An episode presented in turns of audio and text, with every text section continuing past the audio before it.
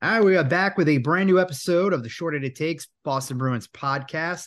Uh, I'm going to be hosting tonight. Uh, Jeff is under the weather. He will not be available tonight. So it'll be myself, Chris Henrik here with Jamie Gatlin. Jamie, how's it going tonight? Going good. You know, B's are off to a 9 9 1 start. Lots of hugs. You could, you know, nothing much you could really ask for other than that.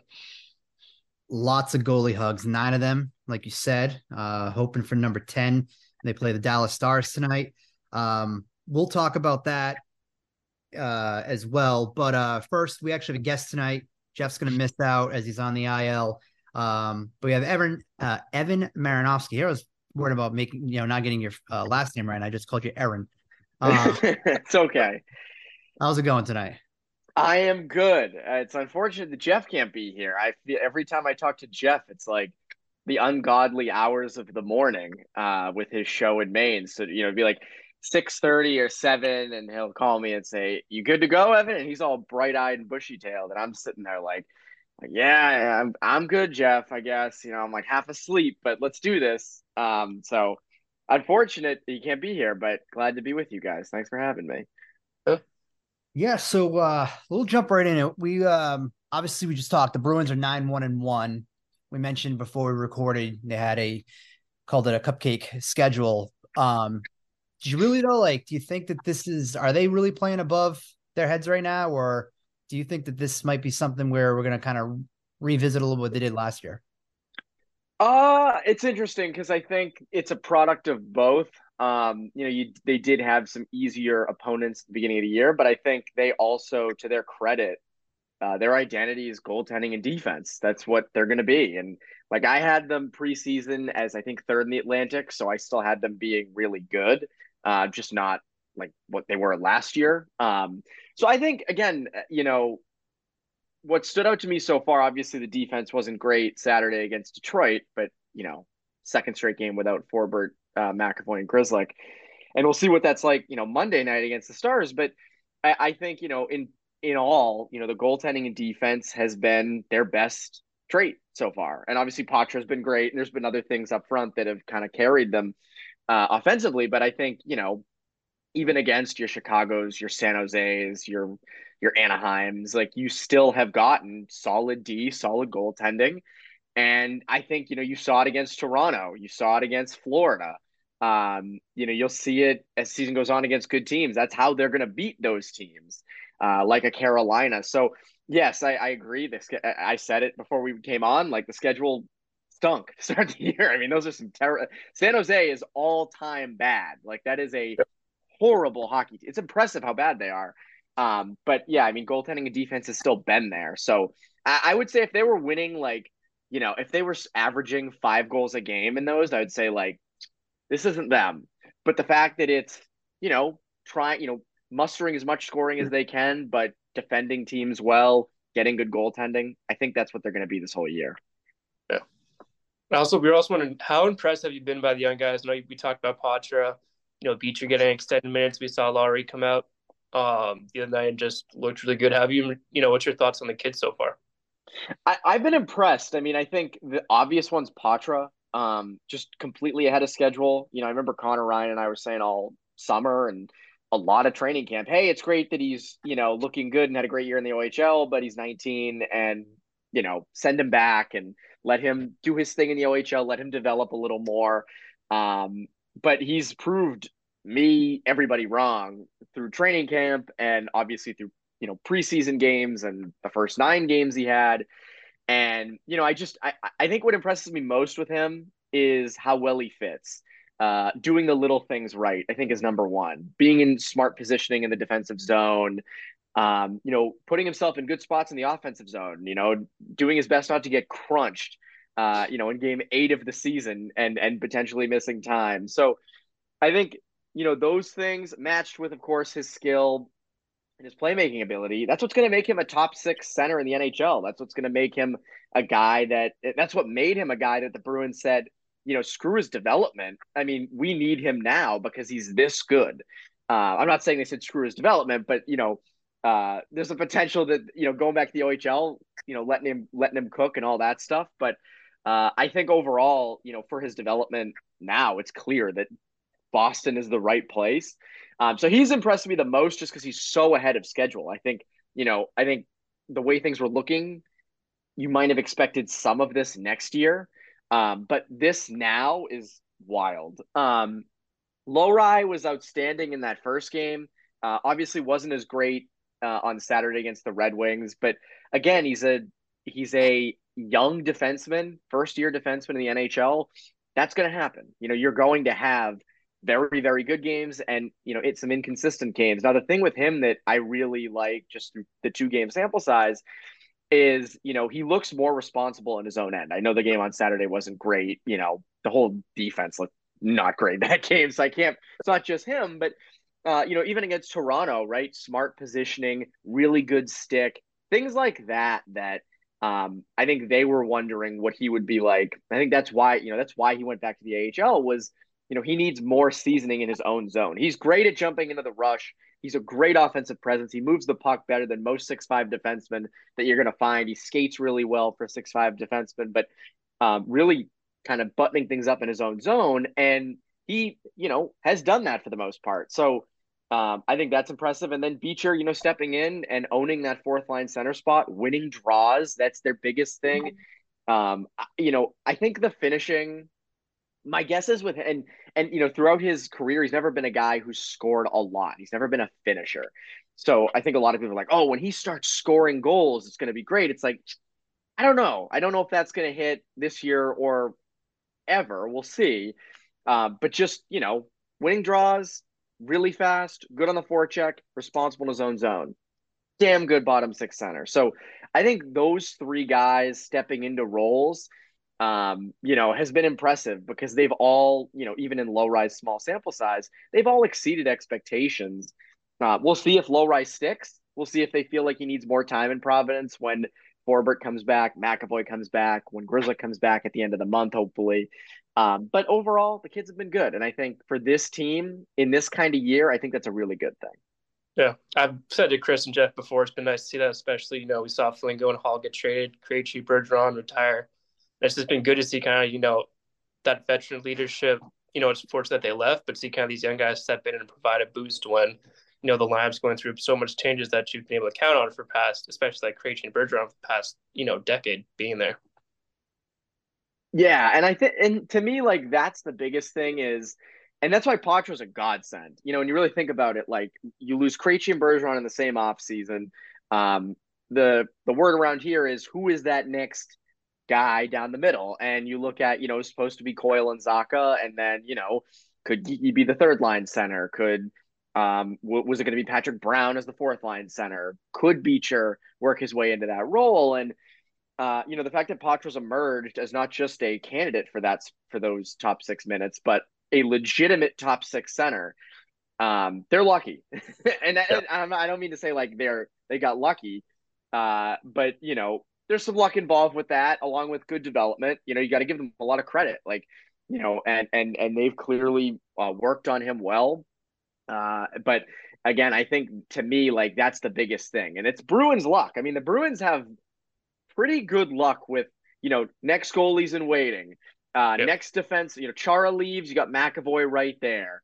Um, you know, you look at uh, obviously now it's center. Bergeron and Krejci leave. Early signs, Poitras's pretty good. Um, so they get lucky with that stuff. Um, but you know, credit to them. They've worked to get it. So, you know, even though they've missed on a lot of uh, draft prospects, they hit on Poitras and uh, they're seeing the dividends. Is there anybody in particular that Poitras is kind of like gravitated towards in the locker room? It's kind of maybe taking him under their wing. I know a lot of the pictures that you know you see on social media. I see a lot of him and Swayman together. Uh, but has there been any, any player in particular that he's kind of gravitated towards? I haven't been in there enough to really give a good answer to that. Um, you know, from what from things Brad Marchand said, I think that's a really interesting. What he's said about him is very interesting. He compared him to Mitch Marner. Uh, he's praised him a lot. Uh, Marchand's not one to give young guys that kind of praise early on in their careers like this. He, you know, I think he believes, and you see it with Connor Bedard. Got to prove it, and just the things he's been saying about uh, about Poitras, and I also think you know, uh, I was talking to Mike Grinnell about this, and I think it's, you know, Grail made a really astute observation. Like, uh, you want Poitras to compete like Marchand. Nobody competes harder than Brad Marchand. And I think the way that Poitras's game is, right? You see at the end of his shifts, one thing that the coaching staff mentioned a lot at the beginning of training camp was he's great, but like most 19 year olds in the NHL, at the end of their shifts, they are gassed. And what do they do at the end of those shifts? And he had some issues in pre in the preseason with that. And I think that was something they wanted to see in the first nine games of what are you going to do when it hits 50 seconds, a minute long shift, whether it's in your own zone or in the offensive zone. And so far, I, he's been good. You've seen it, you know, especially in the offensive zone. So I think Marchand's compete if that can rub off on a guy like Poitras, um, and kind of you know Marchand's a culture setter. You know, he's he's kind of carrying the torch of that culture that Bergeron, Chara, you know, Krejci, all those guys kind of help create. Uh, and I think Marchand, my guess is identifies Poitras as, hey, here's a guy along with your McAvoys, your Pastrnaks, uh, your Lindholms, Carlos. Here's a guy who down the middle is going to carry that torch. Um, so I think Marchand's a good one, just you know, in terms of who we should be looking up to, and uh, you know, kind of taking things from his game and putting it into his own. You also mentioned uh, uh, before that, um, you know, just obviously praise the the younger players. Is there someone else maybe that we're not talking about yet? Really isn't on the radar. I'm not saying someone that will be ready this year, but could be the next, you know, wave of young talent that we should maybe start to have our eyes on for next season? Ah, uh, you know, for next season, it's tough to tell right now. I will give you an obvious name, and I, I know this isn't exactly what you're looking for. Um, so I'll try to think of some other names. But uh, Fabian Lysell had a really good week this week. Uh, leads Providence in points. Now, again, people were way too quick uh, after this training camp to call him a bust, and there are holes in his game. There are holes. Uh, his play away from the puck is not anything great. Um, but he's got high, he's got high skill and he's got that potential to uh, you know, at the NHL level to be a top six winger someday if you know if he continues to refine his game. And I think that's someone that when you look at this roster, uh, there are you know there's clearly a, an opening in the top six. Um, you know, Geekie's been filling it, and um, you know they've had guys rotate through, and you see Van Riemsdyk moving up and down the lineup, and what's the second line? What's the third line? You know, if if Lysell continues to impress the way he is and to play the way he is, uh, my guess is this isn't insider information. This is just a hunch. Uh, my guess is that they would call him up and give him a shot at it at some point this season. And I think they should. I think I think it'd be really interesting to see if he's earned it, if he continues to produce the way he is in Providence, and uh, as I said, kind of refine those parts of his game that aren't flashy. Um, I think he deserves it. So that's someone to me that is somewhat close. I know a lot of people thought like, oh, he's a bust. He didn't make the team out of camp. I never really had him pegged as someone making the team out of camp because to me, I, I, don't see the point in wasting his time on the fourth line. Like he's someone that I want to see play with two veteran guys in the top six and see what he's able to do and how he's able to sort of complement them and vice versa. So that's one. Um, I know like Pelosi and Hendrickson are having good seasons in the USHL. They're nowhere close, obviously. They're going to be in college next year. So those aren't really guys um, that I'm looking towards. I don't have any names off the top of my head that I'm real like to next year. I'm sure some will emerge, uh, but I don't have any right now. So Lysell, I guess, would be my my closest um, for at some point this season. Chris knows how much I love Lysell, so I'm happy happy you brought that name up. well, I, am happy to do it. You don't like Lysell, or you do like Lysell? I miss that, Jamie. I like Lysell a lot. He's kind of okay. when we kind of talked about um, earlier when you know when they didn't have the roster that was good or bad. And I kind of agree with if you're going to put him in the top, you know, in the top six, having played fourth line minutes, you know, doesn't do any purpose. Um, just get, especially if you you know take on that big of a role. Yeah, Lysell, it's weird because, you know, last year was sort of up and down for him. And, you know, there's, but again, I mentioned kind of the play away from the puck and things like that. And, you know, you see with a guy like Poitras, and I know they're completely different players, but I think to be a good top six winger or forward in the NHL, you have to be able to put the little things in the hockey sense with skills and you know whether it's you're a good skater or you're you know you have a great shot or you have good hands or vision or all those things you have to be able to put them together that's why you see a lot of high skill guys can't move into the top six because the hockey sense isn't there or they compete the little things. And I think for like Poitras right now, as I said, he's doing all those things. It's combining and he's making it work. Whereas a guy like Lysell is struggling to sort of find that next thing. And I think, you know, a week like this week's encouraging because I think the more he kind of builds that up, the more chance there is of him being a a uh, contributor at the NHL level. And I think it would help them a lot. no, no, duh. It would help them a lot if he did, because you know, I I was talking about this with Connor Ryan today. Uh, you know, my outlook on the deadline now. I know it's you know months away, but my outlook now is stand pat. There's no, you know, uh, obviously you want to win and be in the playoffs, but can only give up so many assets, and you need to keep your first in future years. You need to keep your prospects that you do have. Um, you know, Lysell relatively speaking, his his value is down, so you would not be getting good stuff for him, and teams know this. Um, so if if Lysell can, you know, turn it up and continue to kind of progress, um, you know, yeah, you could you won't, you know, hopefully won't have to make a move for a top six winger potentially, uh, or you have a guy that's a good trade asset who's worked his way into being the centerpiece of a future deal. So I think it's either or with him, but I think both are win wins for the Bruins if you could pick kind of you know one area to improve, I know you said top six center. Would that be you know one area trade wise that if they're still playing this well, still playing this well at the deadline, that you would focus on if you're Sweeney? It's an interesting question. Um, you know, emergence of the tenor of they need a top six center now has sort of simmered. Um, I still would entertain the idea of maybe not at the deadline, but because I, I don't know, I mean, the prices are going to be high, right?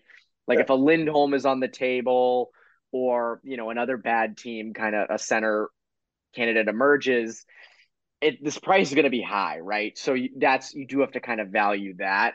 Um, you know, a future of Poitras and Zacha, even for the next two or three, four years, you know, I, I'm curious to see what else Zacha can give.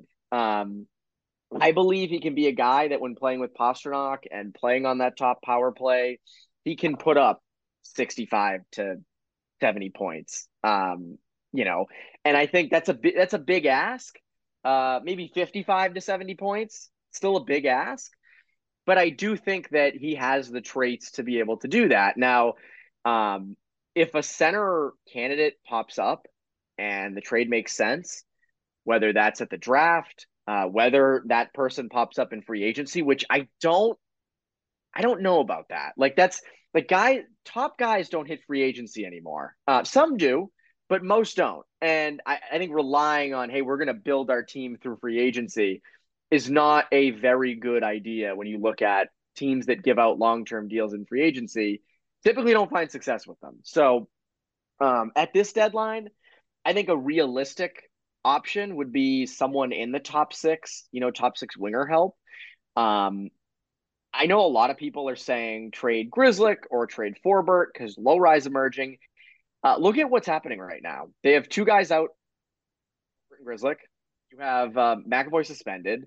Um, you can never have enough defensemen. And if if you know if someone comes along and says, "Here's a second round pick for Matt Grzelcyk," great, right? Like that's you know that's good value, and I would want to get back in a second. I would drive him to Logan. I, yeah, well, so I'm saying, yeah, and and so the thing is, like, if you get good value for a Forbort or a Grzelcyk, right? But if it's a fourth or a fifth or just a dump, like, don't do that. You need guys. I know Grzelcyk. Like, I love Grzelcyk at five on five. I think Grzelcyk's terrific for what he when he's with McAvoy, what he brings. Uh, they just don't use him in the playoffs, which I think has kind of devalued him and made him sort of expendable. Um, but you can you can never have enough defensemen. And you know, I like Ian Mitchell as a seventh D. You also have Zboril down in Providence, who again I'm really just meh on, like just whatever. Um, but I think you know if you can have, um, you know, if Lohrei does continue to grow and you have McAvoy, Lindholm, Lohrei, Carlo, Grzelcyk, Forbort, Shattenkirk, and those are your seven, um, that's okay. I, I think that's fine. I don't think you need to force yourself to trade one um, if the deal isn't right. So uh, right now, and I was kind of at the spot last year. I know I'm rambling a bit. I was kind of at the spot last year with like way, the way that roster was, hey, you don't need to deal any future assets here. Keep your assets. You know, this could be. But then they got so they were so freaking good that it was like you got to make moves. Um, so right now, I would rather them stand pat. But again, I mean, if they go on a tear like they did last year, I'll probably be saying something different come come February. Yeah, I, I have the confidence though. With what's weird is like when it comes to the draft, I don't have the confidence, and I, obviously the the proof has kind of been in the pudding a little bit the last handful of years. But also with the with some of the emergence of these young players, you can kind of turn the heat down a little bit on Don Sweeney and his group can't draft a little as of late. My you know, joking aside, when it comes to Grzelcyk, I I'm kind of in your same camp. Like if there's an opportunity to move him maybe next year, I'm a, I would want to do that. But it seems like this team every year that when they get snake bit, it's on the defensive side of the puck and you're scrambling looking for guys. And we saw that too, not last postseason, but the but the playoffs before, where they they got banged up towards the end and they didn't have enough defensemen to keep them in it. So like if you had to say gun to your head right now what we were going to do, I would probably lean more towards trying to beef up that defense. And I don't know if you necessarily need, you know, anything too crazy. I think Sweeney's done a really good job where he can find kind of that under the radar player to come in I just, to your point as well, you know, how much more do they have of assets that they can go ahead and spend? Because they've traded a ton. I mean, they just did it last year to get Bertuzzi, and he ultimately, you know, walked to Toronto. That's the thing. I mean, what do you have to give? Like that's why I keep going back to like people like, oh, go get Elias Lindholm, and it's like that'd be awesome. He'd be a perfect fit here, and he would make a lot of sense. And he, I mean, he is an awesome two way center. But you know, is Lysell and first, like first getting that done? I I don't know. I don't think so. I think other teams have more to give. Um, and to to your point, like you, you know, you mentioned, uh, you know, they're getting big on D. They've done that. Like that's an it's it's an interesting thing. You know, NHL's a copycat league, as you guys know, and uh, you know, Vegas last year, Tampa, they have huge defensemen. And you look at like if Lohrei sticks at the NHL level, Lohrei six five. I think Carlos six four, six five. Lindholm, I think, is also six four. McAvoy's six one, but he's built like a freaking tank. Um, you know, Shattenkirk's 5'11, Grzelcyk's 5'11. Forbort is either six two or six four. I'm getting their, all their heights mixed up. But the point is, five of their six defensemen, if Lohrei is in the lineup, mm-hmm. are big dudes. And I think that's going to help them come playoff time. Um, you also look at like last postseason, they could not break the puck out of their own zone to save their own life because – the the forecheck of Florida was so tenacious and they just completely, you know, became a puddle. That's where I think, you know, having a guy like Shattenkirk, who I think has been, you know, hot and cold to begin the year, I think that's kind of been expected. Um, or a guy like Grzelcyk who can move the puck with with with relative ease. I think it's good to have those guys there too because you can count on a somewhat clean breakout with those guys. Um, you know, if Hampus Lindholm is having those difficulties uh, that he did last postseason. So uh, I, I think you know they're they're built well, um, and that's why it wouldn't shock me if they went on some sort of run, given what happened last year, given how they're built on D and in net. Um, so yeah, I agree with you, and I, I agree wholeheartedly on the uh, you don't have enough assets to make a big trade this at this deadline. All right, let me flip something though at you though. Hit me with it. All right, so Bruins are they have they have a one A and one B. They have two number one goaltenders on their on their roster. Mm-hmm. It's not sustainable for the long term. You know, at some point they're gonna have they you can't tie nine or uh, just under nine million bucks in that one position for two players. You're gonna need to free that money up. I mean, I know they got a ton of money coming into next season, but there's one of those two players is probably one of those assets that we were just kind of alluding to. I prefer oh, yeah. Swayman to be the one to stay here long term due to him being the younger of the two. I don't see this as being a move this year. But do you think that this is something where eventually this has got to be broken up? The goalie hugs are cute, it's great, but at some point, Sweeney has to kind of make a decision on who the guy is and, and maybe let you know Bussi be the number two. It's you're right. I, so this is the thing, and I think Ullmark's locked up through next season. Correct? The next season is his final year. Yeah. Um, to me, I, know a lot of people are saying trade Ullmark now or you know make a deal. I want to see them alternate in the playoffs. I want to see it happen. Like that's my whole thing. I want to see them try to do this. It didn't, you know, riding one did not work last year. Ullmark fell apart uh, in that second half of that series. I want to see what it looks like with both of them going. Um, I agree with you though. Ullmark is their best trade asset, no doubt. And I think that's the thing where like, you know, I, I saw John Buccigross throw out a, a trade idea last week that was kind of preposterous, but I think he's onto something in that like if this team did want to go get a number one center, uh, a true number one center, or eh, eh, you know, and again, the market has to be right for it, right? Like the market was awful this offseason. You were not going to get value for Linus Ullmark, and there's no reason to dump Olmark just to dump him, right? Like you're only you want to trade Ullmark because you want to get something legitimate in return. That also could be a first round pick. That's the other thing is that like, you know, or you know, a second, and a late first or something like that. Um, because again, he's a Vezina winning goalie. So I agree with you. I think he's their top asset. I think, you know, uh, another underrated asset is Jake DeBrusk. He's still not signed. Um, we will see what happens with that. I, I I'm curious when that might get done. Um, because again, he can't walk for nothing. You cannot let him walk out that door in uh, next July. So um, I agree with you. I think something has to be done. I don't think it's now though, and I I, I think you agree with me on this. It's not yeah. now, but I think you know down the road, whether it's this off season or next year, because like uh like Bussi's great down there. I mean, he's been having a great season. He looked great in the preseason. So like it's becoming more real that hey, you could, you know, I don't think it could be 50-50 with Swayman and Bussi, but if you did 55-45, 60-40, you can do it. Um, so, and again, also you mentioned nine million for Ullmark and Swayman. That would be a dream because I think Swayman right now is it is he at three or four? I think. Yeah, I thought it. I don't have I it. Three. Yeah, I was gonna say I thought it was just under four on that ARB deal. I thought um I thought it was like three. I think it's around three seven five or yeah. something. Um, because when he gets his deal this offseason, it's gonna be much bigger. And, oh, and that's where it's you're right. Like you can't it's hard to do 12, 13, 14 million. Now the cap is going up. So there is that. Like the cap is slated to go up. It'll go up in, in future years, hopefully. You can bank on that. Um, but also like what's Ullmark getting in a deal after right? Like Vezina winner, you know, he's looked good this year so far.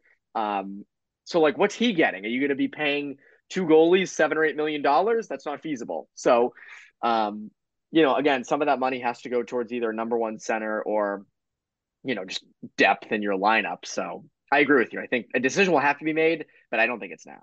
No. No. I'm going to switch up a little bit. These are hockey questions, not actually Bruins ones. First one, how are we feeling about UMass UMass hockey this year? I, like, I, know, I went to UMass and they've been better lately. So what, what's the prediction? Uh, I they were a really underrated team. People were criminally underrating them. Uh, I had a coach in college hockey tell me that they were the most underrated team in hockey east that they were the team that everyone was overlooking and i think they're right and i was kind of thinking this I, my underrated like sleeper team in hockey east this year was maine and maine so far has proven it they've been terrific but so is umass umass got nice wins over northeastern minnesota state uh, i think they uh, split with michigan um, Carvel is a great coach, and that team, you know, took a dip last year they were missing some pieces. They didn't really have a good goalie. Now you got Hrabal and net. You know, you've got some younger talent up front that's that's pretty vital. You got Morrow and Ufko on D. Um, to me, that's a team that's in it all season. I think they will be in the tournament, um, which I think is vital for them. I think it's good for them. Um, so again, I think they're you know they're underrated because Hockey East is stacked. Everyone's focused on BC and BU and even like you know your Merrimacks of the world. Uh, but you have these teams in the middle like UMass, Northeastern Maine, uh, even UNH has competed really hard. Uh, UConn, I think, has sputtered a bit, but like those teams all in the middle are really all have. Oh, Providence is another. Like Providence has been outstanding. So that's why like so there's so many good teams in Hockey East that you know a team like UMass that if they were in like you know the ECAC or something like oh they're gonna kill it this year. Um, but yeah, they're good, and I'm happy they're good. I have a group chat with friends back home. It's it's never more active than during hockey season. Like they'll never talk sports, and then for like a four months period, any UMass game, it just goes off all night. It's uh, good. I like that. Yeah. My other one too is I know you've been working for the New England Hockey Journal the past the past year as an editor. What's that experience, you know, been like Uh, I know you still do Bruin stuff, but how's your time there been so far? Awesome. I love it. Um, you know, we do a lot of prep, top prospects, uh, division one prospects, uh, things like that. And it's been really fun. You know, I played hockey in this region. I was never a division one prospect, so I don't know what that's like. But to see what that's like and to see what the kids go through and coaches and advisors and scouts and everything, it's been really uh, eye opening to see. And it's been really fun to get to know families and players and coaches and everything. And so um, it's meant a lot to me. It's been really fun. I love it. Um, prep season's about to start, which is a blast. We have a photo shoot with St. Sebastian's uh, in like two days. They have uh, 15 seniors. Most of them are Division One committed. One of them is a candidate to be drafted in June. Um, so they have, I mean, like it, there's a lot of talent and it's been so much fun. So I've really enjoyed it. It's a lot more than just writing. So that's been kind of, you know, organization and putting together a magazine and what you're doing right now and different things like that. It's been a lot of work, but it's so much fun and I've loved it. It's been great. Yeah. Are there any guys in hockey that you think are being kind of underlooked? Um, you know, as we head into the start of the of the season. Ooh, under well, under, I mean, Maine in general is, un, is underappreciated. I think what Ben Barr's doing up there with guys like Lynden Breen, Ben Poisson, um, Victor Ostman, they all came back for the senior years. So those are guys I think that are a little bit underappreciated. Um, Providence guys, Providence is always under the radar. Like you can pick anybody on that team. Tanner Adams has been get great to start. Um, you know, and I think, you know, it's tough because right now you could argue anybody's underlooked that isn't on BC or BU. You have Celebrini at BU, you got Smith, Leonard, Perreault at, at BC. Everybody's looking at them.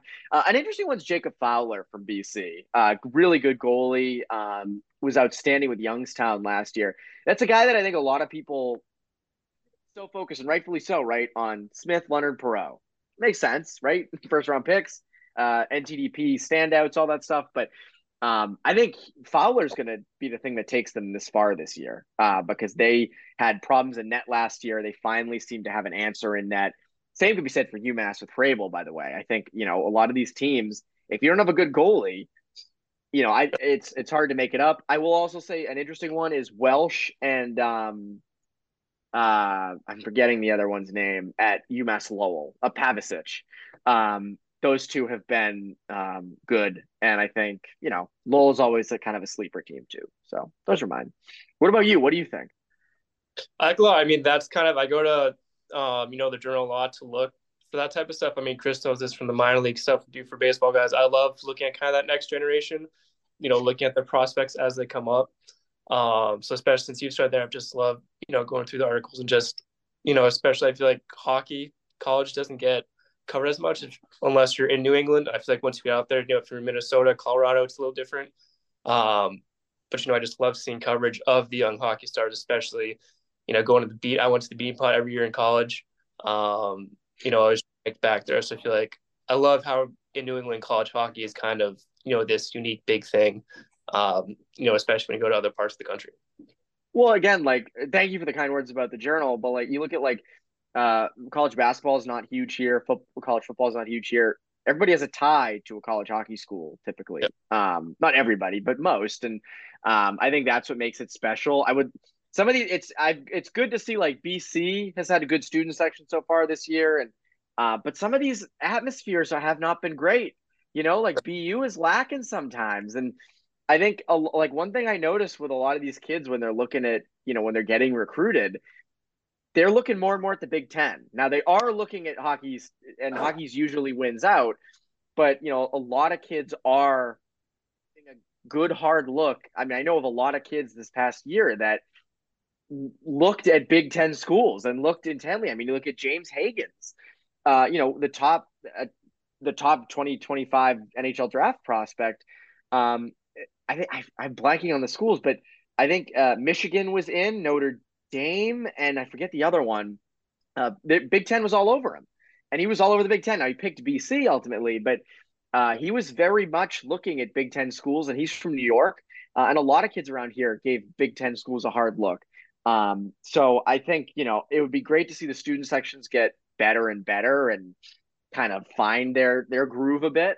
Uh, and those places to be sold out, but I think that the action's so good around here this winter. I think it'll it'll do itself at, at some point.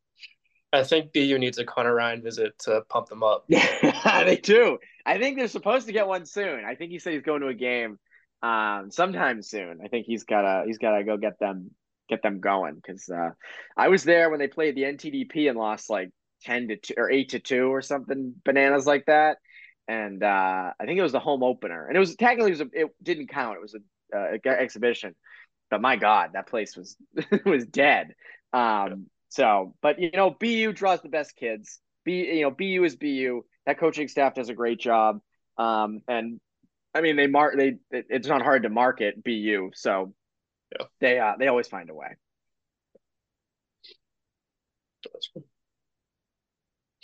I got nothing to add to all that. I have a tough time getting into college sports in general because there's just so many teams and so many players. Um, but I, I do at some point want to hit up a Beanpot. I, that's actually something, admittedly, I've never gone to or, or done. So that is uh that'll be on the agenda at some point. My time. Is- this is cr- you guys will think this is crazy, and I don't think I'm missing a year. I think last year was the first Beanpot I'd ever been to. that crazy? I mean, I, I grew up here, but I again, my parents didn't go to one of the four schools. I never. I, I went to UMass. I didn't care about the Beanpot. Um, so like Patrick Donnelly, who we just hired, him and I always joke because he went to BU, so he, you know, the Beanpot is gospel to him. It's like it's like freaking church on Christmas. Um, and and I don't see it. I I'm like always like, dude, you can go do it. I I like, and it was awesome last year. It was a great environment. Um, it's I feel so bad for Harvard because all the Harvard grads leave, and so there's just you know they get overrun like crazy. There's like ten kids from Harvard that go to those games. Um, but you know, I mean, it's a great atmosphere from the other three, and um, it was fun to see last year, and it was a great, it was a great, you know, championship. So, um, yeah, but it was my first year. I had never been to a Beanpot before. It was, uh, but it was fun. It was cool until they put UMass in it, though. I the care level is not very high. Yeah.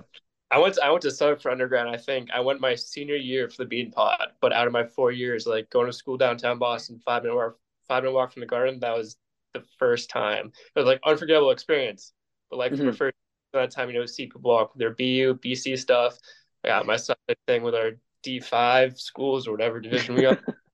uh, um, they gotta put Suffolk in the bean pot. What the hell? They, they should have a spot in the bean pot. I would have I would have played in that. Yeah, um, that's right. Yeah, that's right. Yeah, exactly. But going exactly. that, I think it was the Northeastern against or the BUBC, and just seeing like the student sections go back and forth was probably one of the coolest things that I've seen, especially with college sports in the, in the New England area. Yeah, I mean, like Chris, you're right. Like a lot of people are not into college sports up here. Uh, professional, like I remember when I worked at NCAA.com, that was based out of Atlanta. And so I went down, uh, and I obviously was, you know, always in touch with my coworkers, and a lot of them were from either Atlanta uh, or Florida because they loved picking Florida State people. And college is the supreme thing down there. Oh, like yeah. w- when I went to Atlanta, it, it was eye opening because the Bulldogs were everything. Nobody gave a crap about the Atlanta Falcons, uh, and I kind of had an idea, but to see that in person, it was really, really crazy. And so uh, I remember all the people throughout the year would kind of question like, like the red, like no one, no college up there, and I'm like, no. Like if I told people I were for NCAA.com in New England, people like, okay, cool. Um, so it was very it was very much like you know college reigned supreme in the south. And it was cool. I've ne- i still like i want to hit a college football like a crazy college like football game in sec you know alabama auburn or something. Like i would love to see that. Um, but i think the beanpot by far is the closest thing we have. Yeah. Because bc football ain't doing it that's for damn sure. Oh no. I think I've, I think I've been to more UMass football games in my life than I've been to BC games. I, yeah, I'm on the same. Yeah, I, and UMass, uh, they didn't draw. The tailgates were awesome. They never drew a, a crowd though. No, they, they the uh, the, would be all in the tailgate, and then blow the whistle, the police to like clear the tailgate. They'd be like, all right, like go into this football stadium, and everybody would just turn the other way and go back to the houses and stuff to to continue uh, tailgating. So, but yeah, I mean it. Uh, one of these days, UMass football will pull through. Yeah. Awesome. All right, I think I got all my Bruins stuff thrown at you. Yeah. yeah. You guys have anything else? I think we hit everything. Um. Oh, Chris, we want to do well. We've done some kind of holiday one off lately because yeah, I mean, I might I might be stealing Chris's with this one. Uh, but we've gotten very passionate responses. Um, how early is too early for you to put up a Christmas tree? Ooh, uh, I'm gonna say pre Thanksgiving. I think uh, once Thanksgiving is done and that next week hits, I think the Christmas tree goes up. Uh, prior to that, I think it's a little early. Like my mom starts listening to Christmas music like pre Thanksgiving.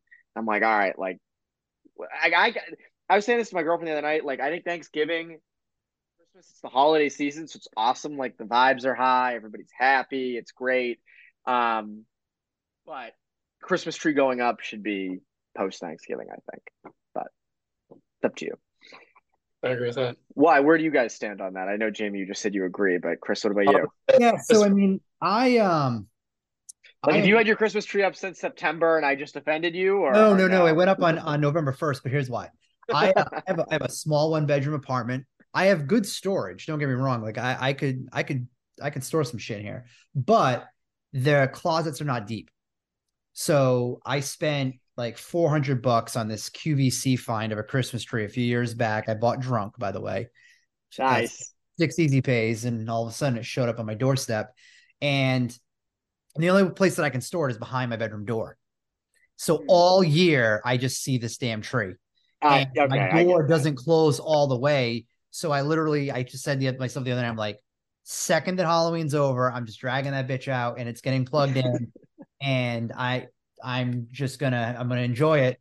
Um, but to your point, I don't start doing like Christmas music as like background stuff or maybe in the car, just something like that. That to me is like because I did retail for probably well, not probably for my entire life, really up until the last couple of years.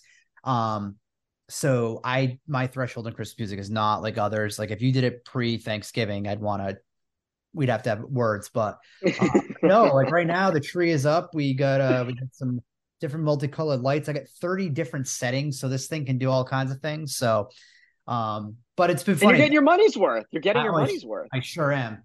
Uh, but it's funny the responses though that we've gotten. We've we've asked it on a few of the baseball podcasts that we that we've done the last I don't know week and a half, and it, it seems to be a mixed bag. Yep. Yeah, I you know I I agree with like I think it's circumstances. Like I live with a bunch of my buddies uh outside of you know in Boston and like uh, we don't have we didn't get a tree last year. Um uh, maybe we will this year. I, I don't know. Um you know at back when I you know was growing up it was always post Thanksgiving. So I just got used to that. Um but I agree with you. Um and by the way the retail I so I I'm like you I worked t- at Target uh, through high school and most of college. And I agree with you. Like the holiday season, it's nice to not have that stress anymore of like the lines are, you know, back to the freaking back of the store and the Christmas music's blaring and it's just like capitalism, Christmas stuff everywhere. And it's, it's it's just like you know overload and so I I I I feel you on that Chris I, I, I think part of why too that I'm okay with the tree being out is I, I was in that for so long so mm-hmm. you hmm. don't really get when you're when you're in that retail life the holidays really are just a day off you know it's not yeah you know christmas isn't christmas thanksgiving isn't thanksgiving because now you're all right well i got to be there at midnight. You got to open the yep. store at 30. I so I was a store manager for Dick's Sporting Goods for a really long time. And okay. I, you know, it's great. It afforded me opportunities that I probably would never thought I would have had. With that being said, at the end of the day, we did just sell basketballs and everything didn't need to be that big of a deal. But um, I do like the fact that I kind of have the ability now to to really enjoy the holiday season and get this opportunity to spend a, a little bit more time than I had in the past to be able to dive into doing a lot of the sports content. Hockey's just kind of one of those things that kind of is my it's there that I can kind of just critique and enjoy from afar. Where baseball, you know, is a Red yeah, Sox baseball fan, is your main thing, isn't it? Baseball is my main thing, but it's weird because now, like, I grew up a Red Sox fan, and I say to Jamie all the time, it's just it's different now. Like, I don't care whether they win or lose. To me, it's it's what's the story. You know what I mean? What oh, was Oh, yeah. the transaction? It's just it's not the same. So with at least with the Bruins, I can it's it's a little different. I can still kind of have that that inner fandom because it's not that serious. But baseball, it's a different conversation. Even like throughout the night, I have my phone on silent, but I get from notifications or texts or things from different people. And with this hot stove kicking off, it's like just give me like five minutes. Just want five minutes. It's it's funny, like you mentioned, like the Bruins fandom's gone for me. Uh, I'm in the same boat with you with Red Sox. Like it's you know what's the story, analytical things like that. Um, you know, I, I I root for the story, and and you know I I do enjoy like with Patriots. I mean they suck, but it's fun to like be like I'm crazy. I want Belichick gone. Like I you know whereas Bruins I'd be like gotta think of your options and you know it'd be more you know like because I, I guess because i know more patriots i can just oh you know the red sox suck and and and ownership's horrible and all this stuff but um yeah i, I agree with you but the Like, I could holidays go- now it's nice I can joke and say like I did before. Well, I would drive Grizzly to the airport. Can't go and do that though. On the flip side, when you're when you're covering the team, you're you see these guys. You know what I mean. You have to kind of you want to be objective, but there's just sometimes it's just like, dude, what like what are you doing? You know what I mean? So yeah oh Okay. yeah I get it. yeah Jamie gets it. We- absolutely. we, get it. So Yeah. um, yeah, I Those think ones- I, I like the other one we asked, and we'll kind of wrap it up with that. Would be is uh, with Thanksgiving rolling around. Um, we were talking with um, we did a baseball pod last week. That if for me, if like you do a friendsgiving, I'd like to just do it as all sides, no main dish. Like the turkey's not the thing; it's all sides. What's Mhm. your go-to side for Thanksgiving? Has to be on the table. oh stuffing stuffing's an easy one um right here. I said this is why I like you. Like I'm stuffing guy, hundred percent. Yeah, stu- uh, stuffing I think is number one. Um, I agree with you. Turkey is nothing has been carried more in human history uh, than like even Peyton Manning on the 2015 Broncos was it his last year? Like he got like that was like turkey on Thanksgiving, just carried by the pieces around. Um, mashed potatoes, stuffing. I don't like squash. Squash is I'm not a fan. Um, but yeah, stuffing with some gravy on it. That's what I don't think you can beat it. I don't think I'm. What? do- What is your guys' answers? Am I missing something? No, mine would be mine would be stuffing. It's funny. Like every year, my sisters they'll have like they'll bring something to dinner. My dad's like, "What are you bringing?" I'm just like, "I'm just gonna cook up some stuff in the morning." And I know my like doing this five star thing, but like I could eat the whole thing and be perfectly fine for the rest of the day. All, re- all reliable is all reliable. That's what I say. I, I agree. Stuffing is um because I'm so I'm in southeastern Mass, so um where I'm at, it's kind of a little bit of a Portuguese population. And what they'll toss in the stuffing around here is they'll do like a Portuguese style, and they'll put like the Portuguese chorizo, which is like the Portuguese sausage around here. Ooh, You, you toss that in with the stuffing, and you can do it either way. You can do you can grab your stovetop box, make it super easy, and throw it inside, or you can go convent. You know, you can go and do the stale bread and go all through that. Um, but that's that's the way that I like my stuffing, and I can have that all year round, like all year round. that sounds delicious. I've never heard of that. It's That's good very stuff. good. Sounds delicious. It's good Yeah, stuff. Chris. Add a little spice to it. I may need you to like mail me some of that if you can Uh, figure I'm out like, old If you- box. If you get it to where like someone has made like legit homemade gravy versus some of like the you know the jar stuff, but if it's homemade gravy with that stuffing and you put it on top, and then from there for me, like for the next couple days, it's versatile. Like I have no problems with just making that in a sandwich. I'll have that as a side with like breakfast. I like it's that's my thing. Ooh, That that's good. thing. I love, I love, like, I remember at UMass, they had a, uh, it was like a Thanksgiving wrap they would have every week. It was called like the turkey gobbler. And it was, it was, you could get it at grab and go. So you could get it on the way to class or on the way home. And it was, you bring it back to your dorm. It was like turkey stuffing, gravy, cranberry sauce, mashed potatoes, all in a wrap. And there was minimal turkey and so much stuffing and potatoes. It was unbelievable. Um, so if I could have that like once a week, I'd be set. But that's interesting, Chris. I've never heard of that recipe before. That sounds Oh, it's- really it's- good. It's it's good stuff. It's not very. I mean, it's super inexpensive too to get it around here when you do it, but it is it is so good. I and there'll be times like throughout the year, like my mom, she'll do like a Sunday dinner and she'll have that. I mean, I haven't had it in a while, um, but it's good stuff. It is very very it, good. Wow, that's awesome. So yeah, now I'm hungry. I used to eat dinner too. I'm ready to have for a meal now. I know. Oh my god, that's awesome. But yeah, that seems to be that seems to be it. I know that if uh, Jeff was on, he would have uh, he would have peppered you with some questions as well. Um, he probably would have wrapped this up a lot sooner. Jeff is like an in and out. He wants it's like radio segment. He's well, he's got to go to bed at like six p.m. So yeah, no. he would have been done two hours ago. He got it down to a science. He keeps us in line. So um, we do appreciate you jumping on the podcast. A couple of quick little housekeeping things. Heading over to beyondthemonster.substack.com. There is a massive amount of baseball. It just seems like the second you finish a baseball article, there's like two or three more things that need to go out. Tons of hockey content is on there as well around the Bruins. And also heading over to Spotify or Apple, just search Beyond the Monster and you can find all of our podcasts under one roof. Uh, for Evan and for Jamie, we'll see you guys next week. See you later.